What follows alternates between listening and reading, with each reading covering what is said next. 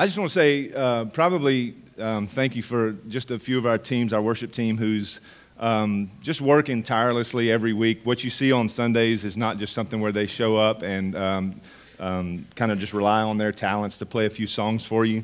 They actually pray about and think about and practice and discuss and look at what God's will is for this church and for what He's doing around in the life of this church. And so, what you see on the on the outside of that, the overflow of that, is a Sunday morning where they are leading us in worship, and also our kids' church, our team who's working there every week. I was told that as preachers and pastors, we should all volunteer for kids' church. That way, we know how it feels whenever we go 45 minutes to an hour for a kids' church worker. And so, I think that's probably some good advice, but I'm not taking it. But just, I mean, really just super grateful for everyone who's just spending time there, not just playing with our kids, but actually pointing them to Jesus, talking about the gospel, and showing them how much God loves them, and just very formative time in the life of our kids that we want to be able to have an opportunity to do that. So just really appreciate those. We are going to continue just jumping right back into the book of Acts. We are walking through the entire book, the entire narrative of this story. Last week, Joey opened up chapter 16 for us, and that's where we're gonna pick back up there. And I'm actually going to do a little bit of overlapping. I'm going to pick up some ideas from the passage from last week as we kind of walk through the rest of this chapter today. Maybe just to give you a little bit of a timeline in history, where we're at today in Scripture, we're roughly 20 to 25 years after Jesus has been crucified, buried in the ground, resurrected, and then ascended into heaven. We're roughly 20 to 25 years since that event, that moment happened in our story today. And Paul and Silas, they've arrived in Philippi. And I just want to say, like, as they arrive in Philippi, and as we look at the timeline, where they are in history, by 325, okay, so we're in about 50 to 55 AD in this time. And by about 325 AD, historians and scholars would tell us that over half of the Roman Empire will have become Christian by this time. So that's how fierce the gospel is spreading and moving through the known world at that time. And what's interesting, one of the things reasons I want to point that out is that it all started with 12 guys, 11-ish, 12. They added a 12th after Judas, but it all started with this handful of guys who were on a hillside who had no influence. They had no power. They had no money. They'd given up their jobs to follow this guy who's now been crucified and is now ascended into heaven. These guys start with nothing, right? And that's this movement now that 325 plus years later has taken over nearly the entire Roman Empire with these few guys. And you know, just thinking about that, what was it? You know, like, what was it if they didn't have influence, if they didn't know people, if they didn't have money, if they didn't have an established reputation in the community? How in the world did this happen? And there's really only two things that I know that they had about them that was able to make this work. They had a conviction. They had a conviction that Jesus Christ had truly risen from the dead, that truly was resurrected. And the other thing they had was the Holy Spirit. They had the supernatural power of the Holy Spirit, and that's what they went with. That's what they left with, a passion and a conviction about who Jesus was and what he said, who he said he was, and the truth about that, and then the empowering Spirit of God. They have nothing more than what this church has. They have nothing more than what the church around the corner has. Yet they flip the world upside down with this message. So how did the movement of Jesus gain so much traction?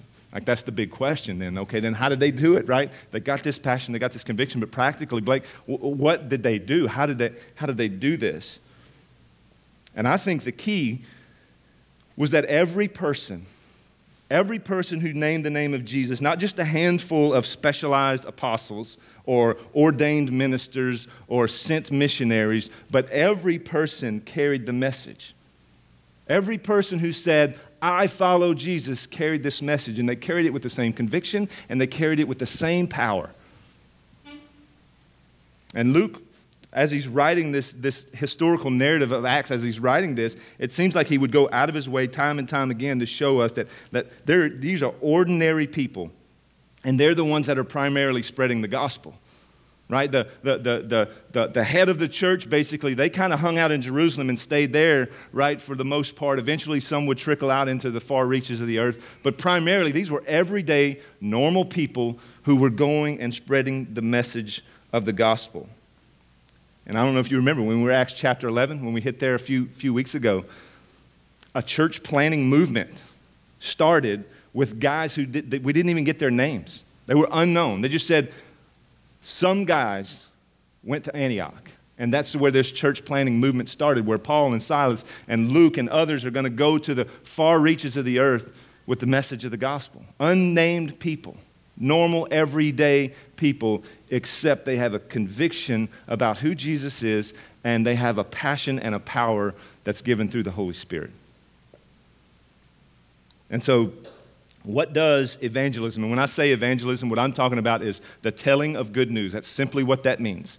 So you can be an evangelist of any kind, not necessarily one of Jesus, not one of the gospel. You can be an evangelist of any kind, but when I say evangelist in Scripture in biblical terms, I'm talking about one who tells the good news of Jesus, that he has resurrected from the dead and that he is seated on his throne. What does evangelism by everyday people look like? What does telling people about Jesus in the everyday, in the normal, mundane, routine points in your life, what does that look like? Last week, I think we saw the first example of what we're going to see. We're going to see two more today of what ordinary evangelism looks like. Just everyday, normal life as a believer. Joey, he had introduced us to this woman named Lydia. Lydia was this wealthy businesswoman who was well-known throughout the community. She was well-respected. She was financially stable. She had a huge influence, but she wasn't a follower of Jesus when they met her. She was a religious person. She knew some religious practices to follow and things like that, but she had yet to put her faith in Jesus. So she had all the credentials, but she didn't have Jesus, and Paul would engage her, and he would essentially go to this prayer gathering where she was attending, and she probably was a leader of this gathering, an influencer. And while he was speaking to her, God would start opening her heart to the good news of Jesus, as Paul would reason with her over the Scriptures. And as the passage would continue, we're going to see two more of these conversations with two other interesting people in the passage today. And so if you're at Acts chapter 16, I'm going to pick up in verse 16, and we're going to just we'll read a verse or two, and then we'll stop and we'll kind of just talk about it. But in verse 16, it says, as we were going to the place of prayer, right? So that's where they met Lydia. Lydia invited them to her house. They spent some time there, and apparently this was something that they were becoming accustomed to doing, was going to the place of prayer each day. And so as they were going to the place of prayer again, we were met by a slave girl who had a spirit of divination and brought her owners much gain by fortune-telling. So this girl is the opposite of Lydia. And I think that Luke's, he's being very intentional. Here's Lydia, you see her credentials, you see her characteristics, and then we meet this slave girl who's like totally polar opposite to Lydia. Many scholars would say that she's probably mid-teens, teenager, maybe in that age range. She has this demon, she's demon-possessed, and she's a slave, which means she is a spiritual and economic captive, right? She's possessed and she's a slave. And she's busted up, man. She's being taken advantage of. She's broken spiritually. She's broken physically. And she's not on her way to the prayer meeting, right? She's not on her way there. She intersects with the people who are headed to the prayer meeting. And I believe, first of all, it's probably because she couldn't go, right? She's a slave. She don't get to choose anything. She don't have a choice in doing anything. Not only is she a slave, she's a slave in a predominantly Gentile community. And so it's not likely that she's going to the Jewish prayer meeting every day. But she's demon-possessed, so it's likely that she has no interest in going whatsoever. Demons don't hang out at prayer meetings. unless they're trying to break them up. And so in verse 17, she followed Paul and us, crying out, "These men are servants of the Most High God who proclaim to you the way of salvation." So she's attracted to the faith so much that she can see that part, right? She can see the message that they're proclaiming, and she screams that out. But at the same time, she's kind of being antagonistic towards the message and towards those who carry it. And in verse 18, and this she kept doing for many days.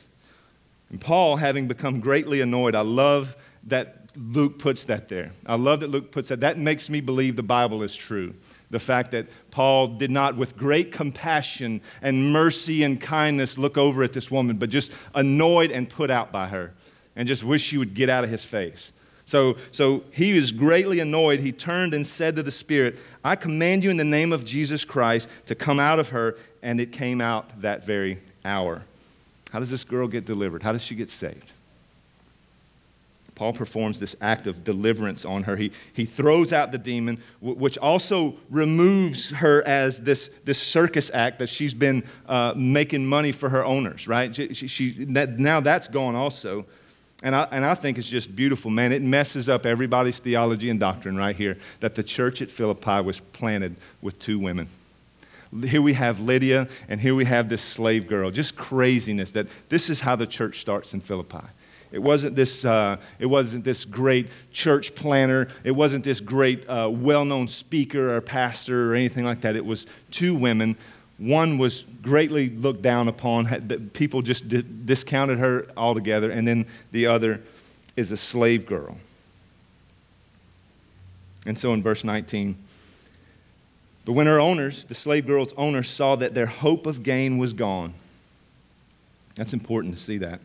They seized Paul and Silas and dragged them into the marketplace before the rulers. And when they had brought them to the magistrates, they said, "These men are Jews, and they are disturbing our city. They advocate customs that are not lawful for us as Romans to accept or to practice." So the reason that they grabbed Paul and Silas was different than the reason that they gave to the magistrates. They were greatly annoyed because their gain was now lost. Everything, their income was gone. And they throw them before the magistrates and say, they're trying to mess up our customs. They're trying to teach us other things that we're not held accustomed to believing. And so the accusations being made, they weren't real. And the owners they're just upset. And even today, listen to me, even today, maybe even some of you in the room today, you are perfectly okay with someone preaching the gospel. You're perfectly okay with someone telling others about Jesus as long as it doesn't touch that which matters most to you, namely money. Namely money. And that's just the reality. That most of the time when someone rejects the good news of Jesus, it's because you don't want to give up something that matters to you. You feel like it's going to cost you, and guess what? It will. It does. Jesus made no bones about it. He was very upfront with the gospel. That you want to follow me, you give up everything. You come and follow me, and you can be with me for eternity. You can carry this message to the world, to a dying and desperate world who needs to hear this message, who needs to believe this message. So verse 22, the crowd joined in attacking them, and the magistrates tore the garments off of them and gave orders to beat them with rods. And when they had inflicted many blows upon them, they threw them into prison, ordering the jailer to keep them safely. Having received this order, he put them into the inner prison and fastened their feet in the stocks. So now we meet a third person here, this Philippian jailer.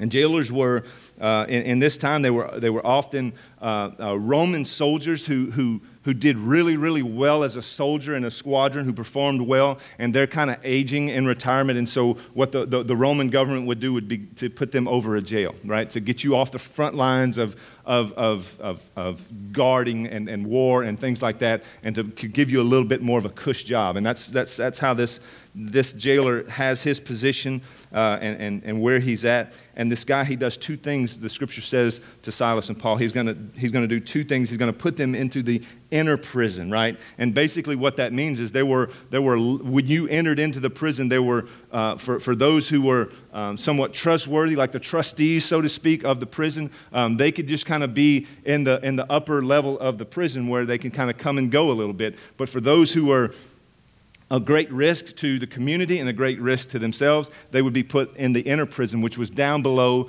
in the very bottom of the prison.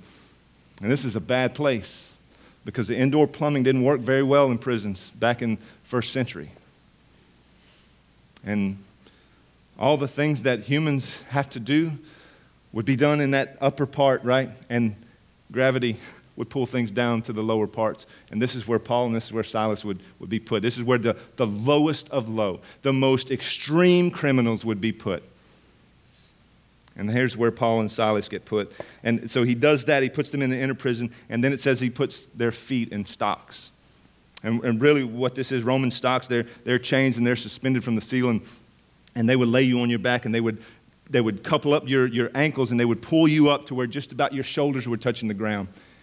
And then when they say they would beat them with rods, they would take rods and they would beat the bottoms of their feet with rods as a way of punishment and a way of torture. In verse 25, about midnight, Paul and Silas were praying and singing hymns to God. Isn't that amazing? That they're in the worst part of the prison, the darkest, nastiest place in the prison. They've been beaten, they've been tortured for nothing. They're innocent. The accusations are false. So many reasons to be mad at God right now. So many reasons, and here they are found praying and singing hymns to God, and the prisoners were listening to them, and suddenly there was a great earthquake so that the foundations of the prison were shaken, and immediately all the doors were open, and everyone's bonds were unfastened.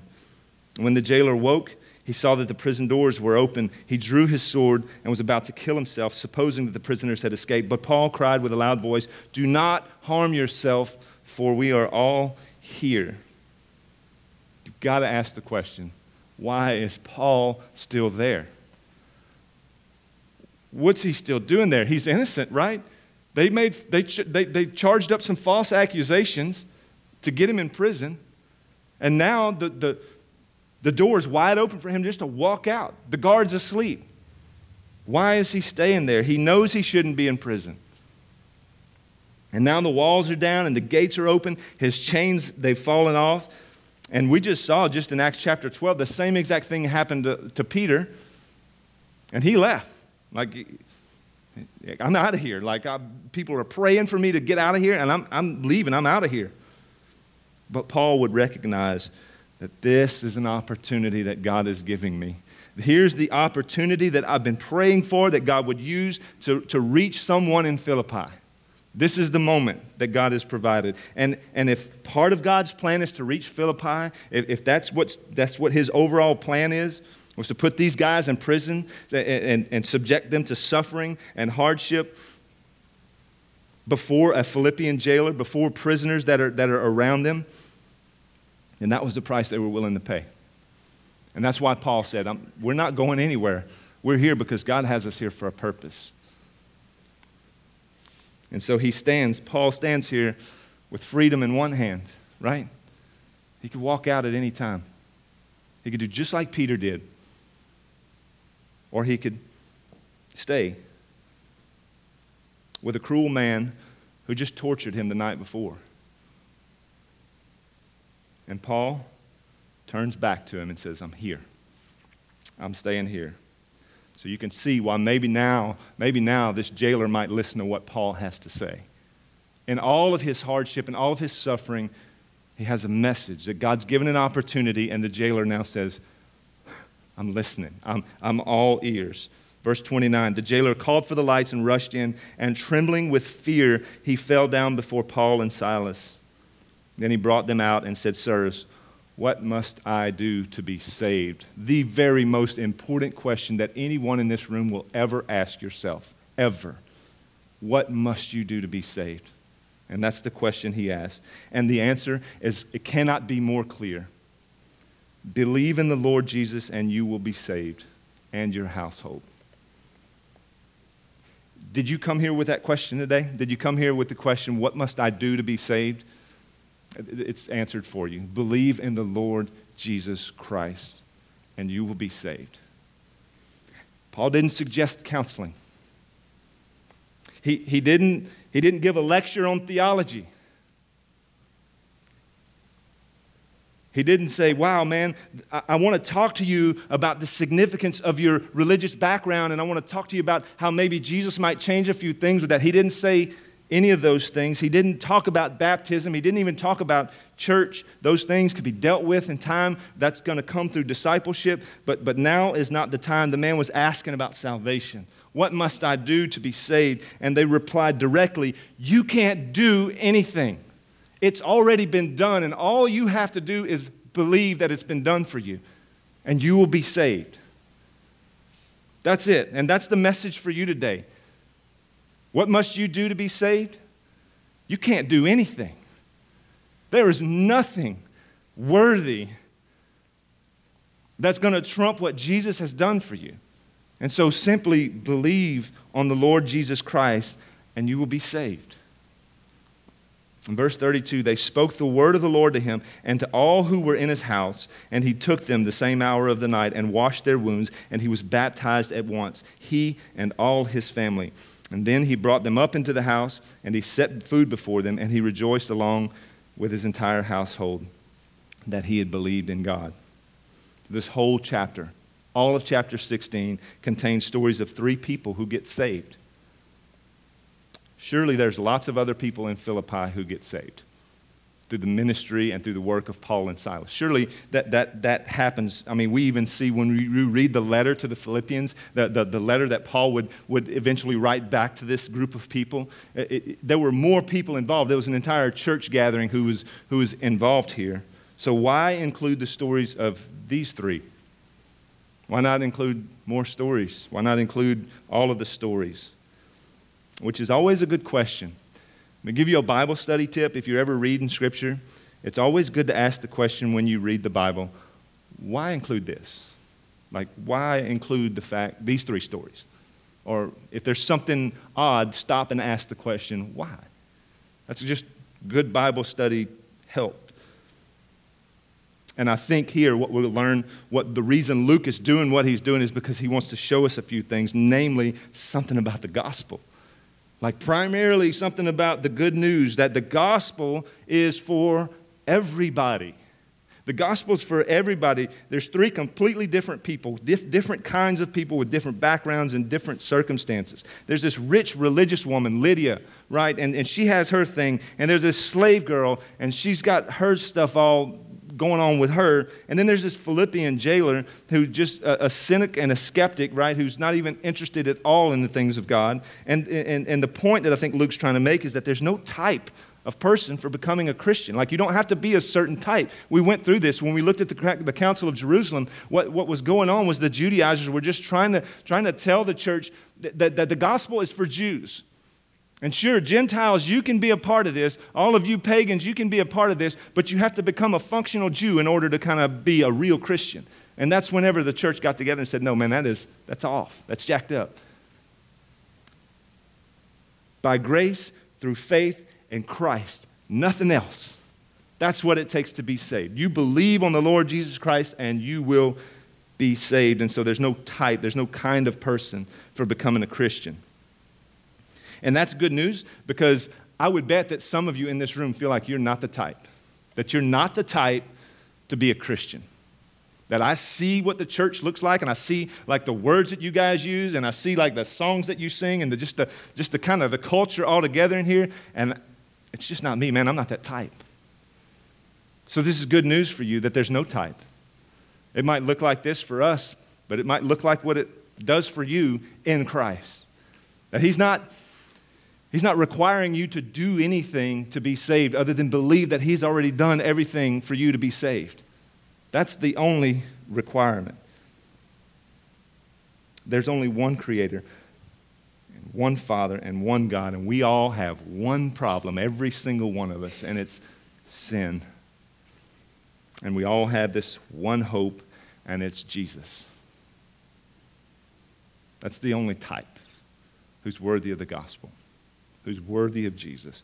And because of this, the church is a place where people of vastly different types, of all sorts of backgrounds and cultures and contexts, where all these types of different people find unity that you won't find anywhere else in any other type of gathering, anywhere. But that the church is a place where just different people can come under one purpose and one name, and that's Jesus. And that's where we're all unified. And so it really doesn't matter. Like, we all have these characteristics about ourselves that make us feel proud. Like the ancient Judaizers, they would get up in the morning, and every morning during their prayer time, they would pray this prayer. They would say, "Lord, I thank God I am not a woman, a slave, or a Gentile." That's how they would start their prayers. Now, I know that's not politically correct today to say, "God, thank God I'm not a woman. Thank God I'm not a Gentile. Thank God I'm not that person or this person." Trying to elevate themselves to someone else, to something else, to be a higher characteristic. Jewish men they felt lifted up above all of these kinds of people. That was the way they prayed. And I think it's just beautiful. Look who's being saved in this story. Look who's being saved. Women are being saved, slaves are being saved, Gentiles are being saved, and Hebrew rabbis can be saved too, and we can all come and sit down together as brothers and sisters in Christ, regardless of your background or what type of person you think you are, however worthy or unworthy you feel. The table is set. Jesus has set the table for us. And we're invited to come and sit down together in unity and in harmony. And that there's no other place on earth where you're going to find this kind of diversity functioning in such a unified effort as you will in the church. All of mankind, rich or poor, black or white, young or old, conservative or liberal, religious, irreligious, if you're from a good family or if you're from a messed up, broken family, we all have one problem, and it's sin. And we all have one hope, and it's Jesus. And I don't know who you are or what you've done, or I don't know everybody's background or kind of where you're coming in at today, how far you've fallen, how far away from God you think you are. Let me say this one thing. You believe in the Lord Jesus Christ and you will be saved. It's as matter of fact as that. And it can't get more clear than that. The same Lord over all is rich in mercy to all who call upon Him, for everyone who calls upon the name of the Lord shall be saved. And so these particular stories, they show us something about the gospel, that it's not for just a certain type of person. It's not just for men or slaves or women or rich people. It's not for all these kinds of, it's for everyone, that the gospel is for everyone. And I think that Luke also gives us these three stories in this chapter so that we can get a glimpse of the different people maybe in our city. Maybe get a glimpse of the people in our context, and maybe how do we reach different people, different types of people, right? And so I'm talking to the church right now. I don't know if you consider yourself a part of the church today, but for those of you who do, I'm talking to you today, especially for those of you who belong to Sulphur Community Church, because you know this is the trumpet that we blast week in and week out about how do we reach our neighborhood, what are some effective ways to do that, what does Scripture tell us about that? And we see three kinds of people in the story, and I believe these three kinds of people exist in our community, and they're going to require us to be reaching them in different kinds of ways. That's what I believe. I believe Lydia, this picture that we get, she's this spiritually interested person, right? She doesn't know Jesus, but she would affiliate herself as a religious person. Well, I believe in God. There's a lot of people who might fit this profile. Say, I have a Christian background. Well, my family, if I grew up Catholic, or my family went to church, my great-great-great-grandfather was a preacher. Like, they try to identify themselves religiously. And so they're spiritually interested, and then sometimes not. Sometimes they would say that they're active in church, and sometimes they're not. I can't tell you how many times I have conversations with neighbors that we get to meet from time to time, and I'll just ask them about what's going on. Like, tell me about a little bit about yourself, and do you go to church anywhere or anything like that?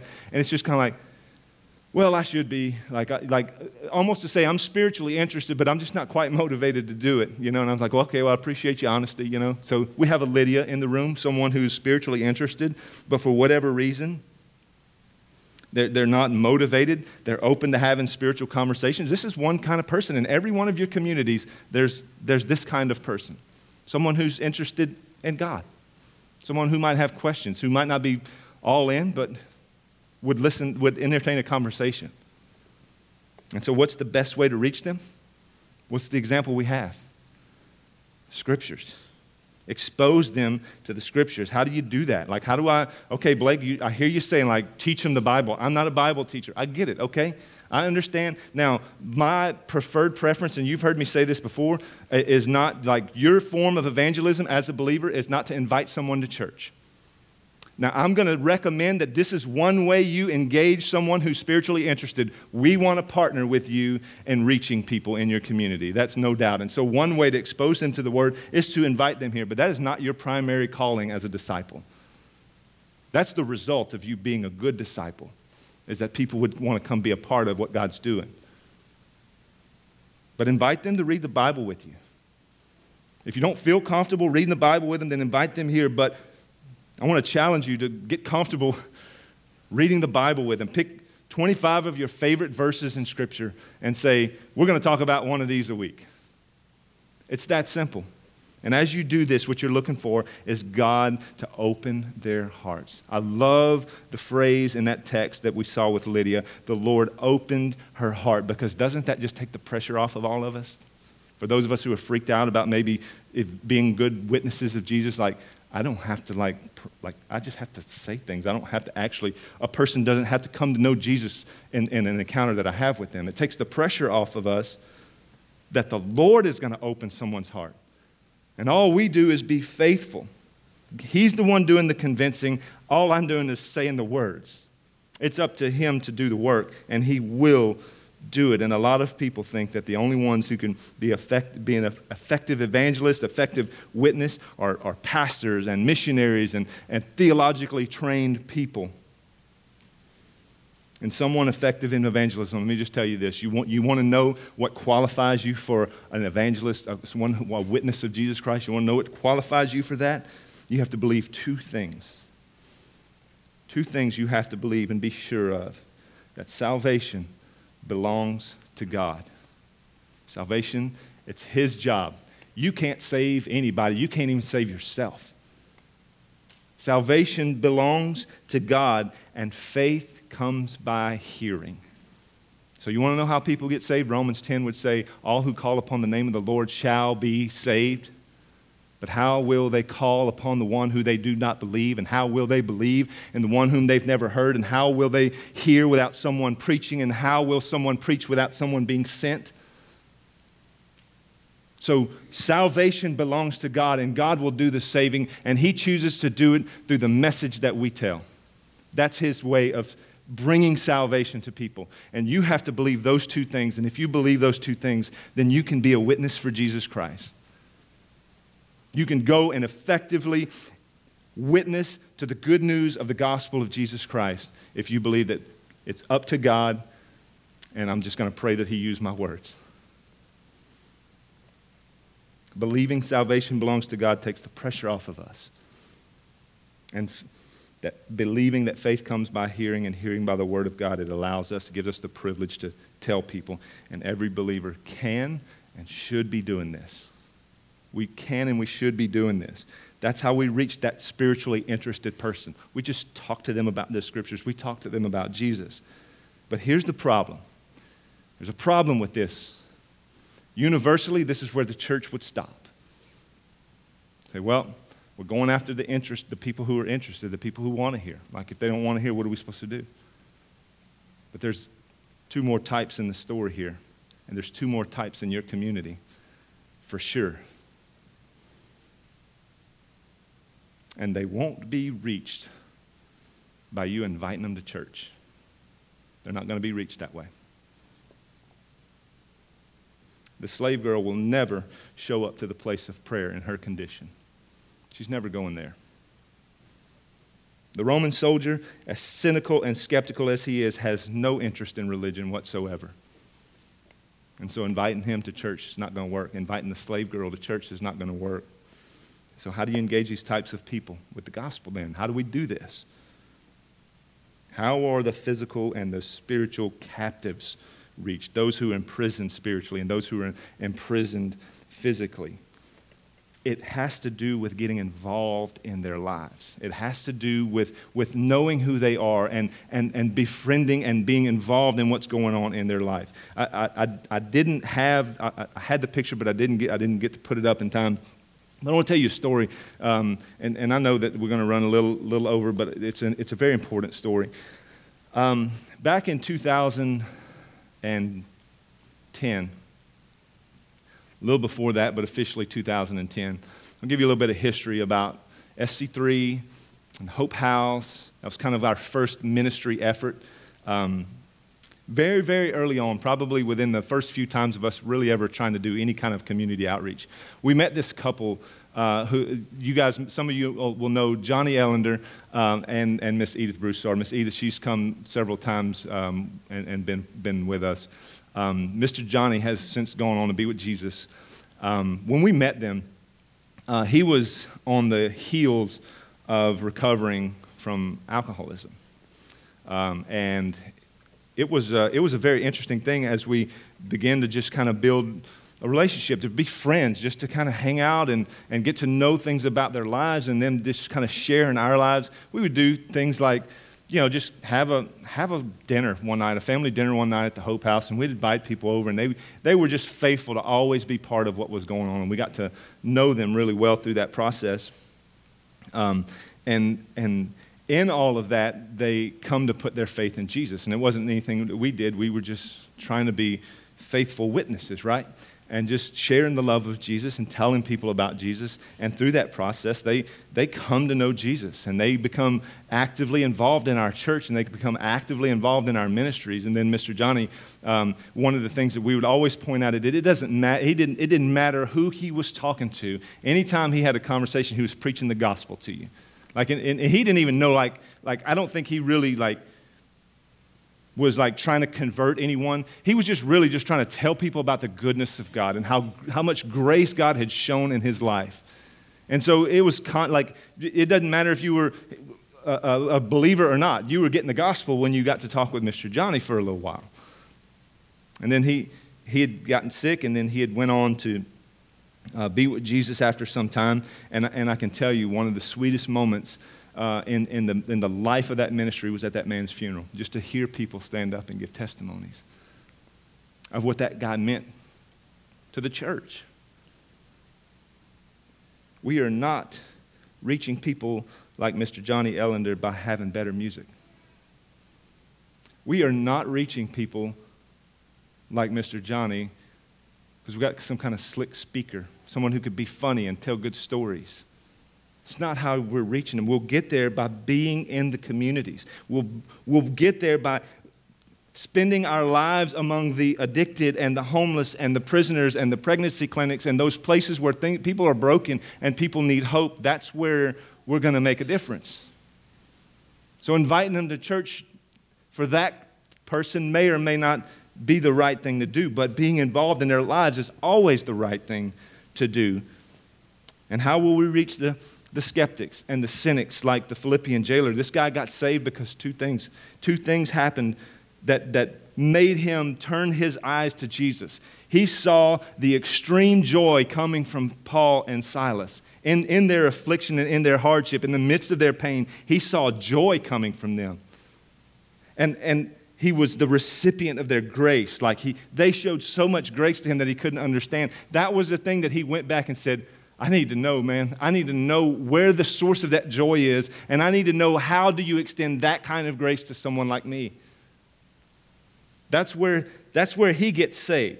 Paul would recognize that God had appointed him, right? He had appointed him for this kind of suffering. Like whenever he was saved, the Spirit of God would tell Ananias in Damascus, that, go and meet this man because I have prepared him to be a great witness. He's going to suffer many things in my name, but the gospel is going to go forward. And Paul knew that, and here he is recognizing that this suffering was appointed to him. It was given to him to reach this jailer, to reach this kind of person, this character of person, which is why he didn't run out, why he didn't pull a Peter and just kind of walk out of the jail and saying, I'm free now, I'm not staying here. But he stayed because he knew that he was appointed for this. He chose to keep praising God in the midst of his suffering and his hardship, and he chose to show extraordinary grace to someone who absolutely didn't deserve it, someone who just tortured him the night before.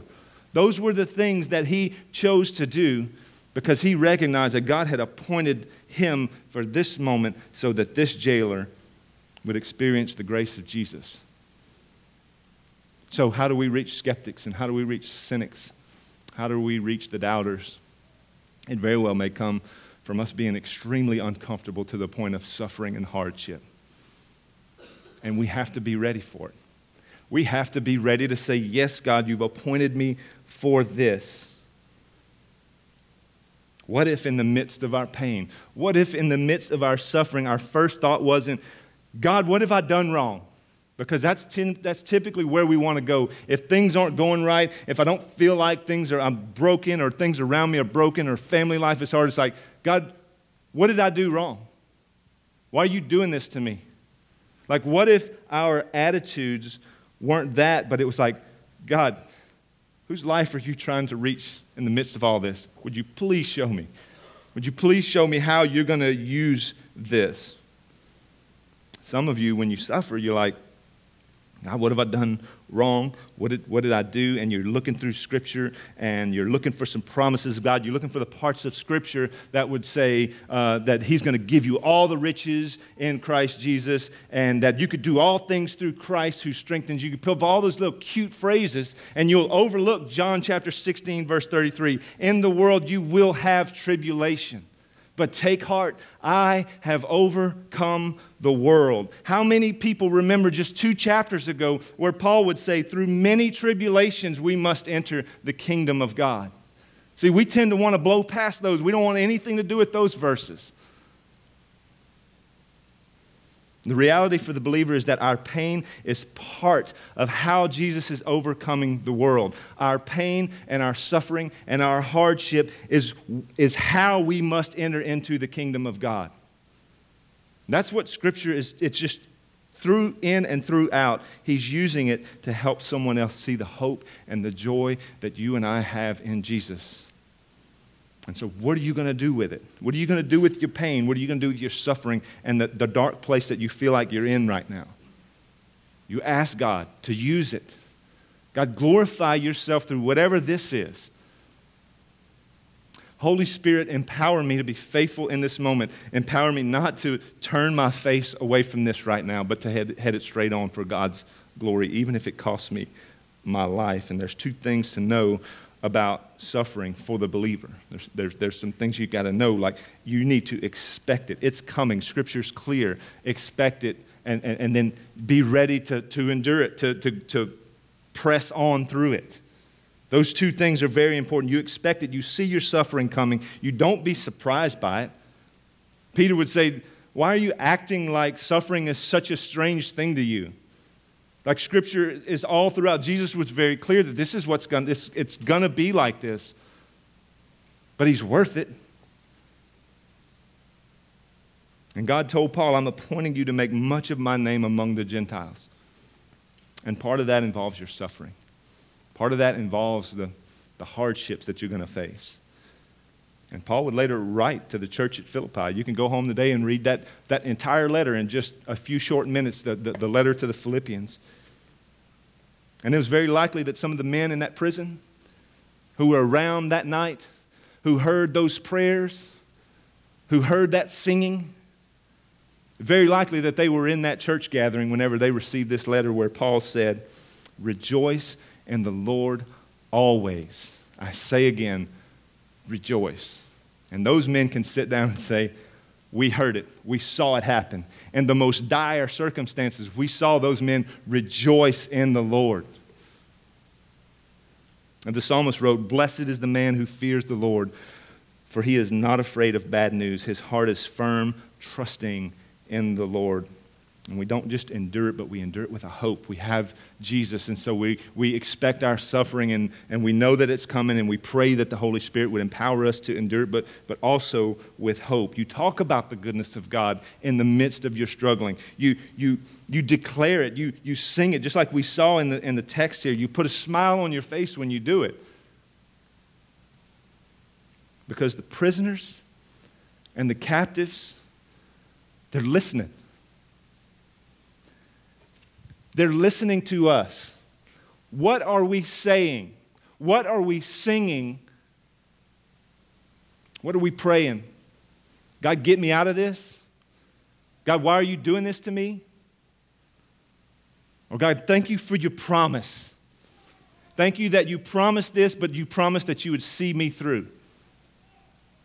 We declare it and we sing it. And we shout it and we do it with a smile because the prisoners, those who are spiritually and physically captive, are listening to us, church. What are they hearing?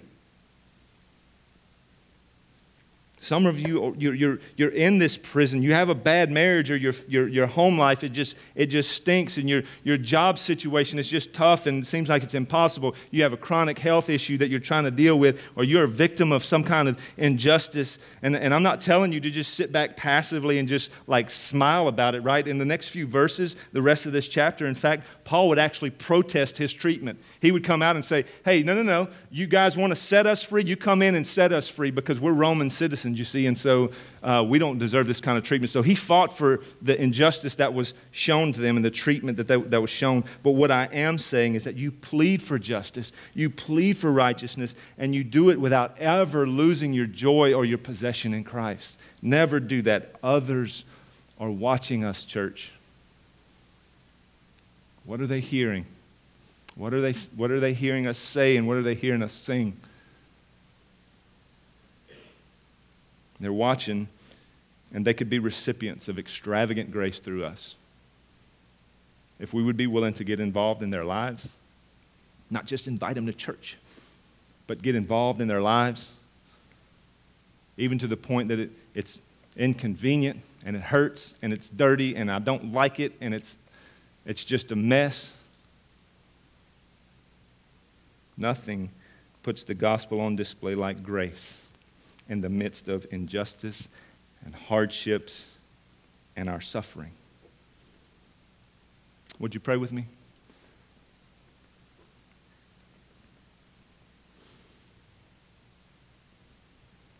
Lord, we thank you for today, and we thank you for your word.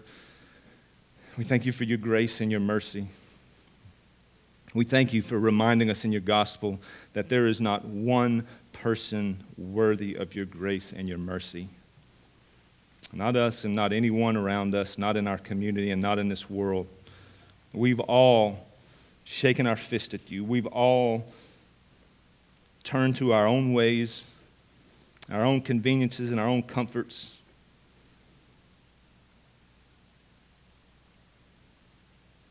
Lord, but you show grace. Grace to a point, Father, where we really can't explain it. And we certainly do not deserve it. I thank you, God, that this word reminds us, every one of us in the room, that it is only by that grace that we are saved.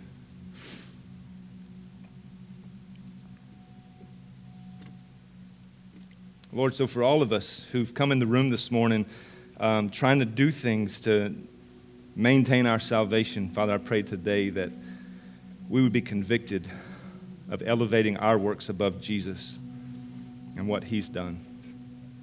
I pray for those in the room who've come this morning who are far from you right now, who are desperately working with everything they have to try to earn a smile from you. I pray, Father, that they would be comforted and confirmed in the gospel this morning.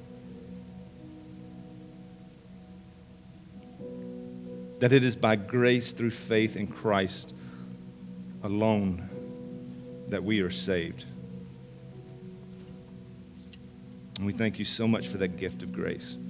We thank you so much for the gift of mercy.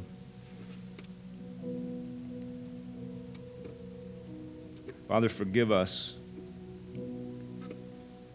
when we use the favor that you've shown us. For selfish gain, for self-comfort, rather than allowing it to flow through us like a river from one point to the next, so that those across the street from us and those in the world and those who sit across the desk from us would know you. Father, forgive us whenever we don't allow your grace to flow as you would, Father, call us to. Father, I pray that this morning, as we get just a clear glimpse of the gospel here in this passage this morning, that God, you would call some in this room to be saved this morning. Father, I don't care if they've called themselves a Christian for 30 years.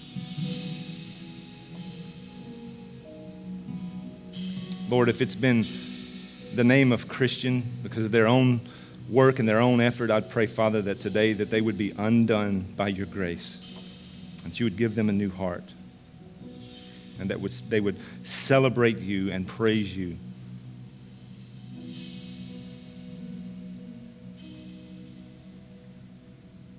We love you, Jesus. We thank you for your sacrifice, for it was the only way, and you willingly subjected yourself for our good and for the glory of your Father. And so that's why we pray all these things and we sing these songs and we do everything that we do. And so, Father, in this place, would you receive your glory? We thank you for being so good to us. We ask these things in Christ's name. Amen.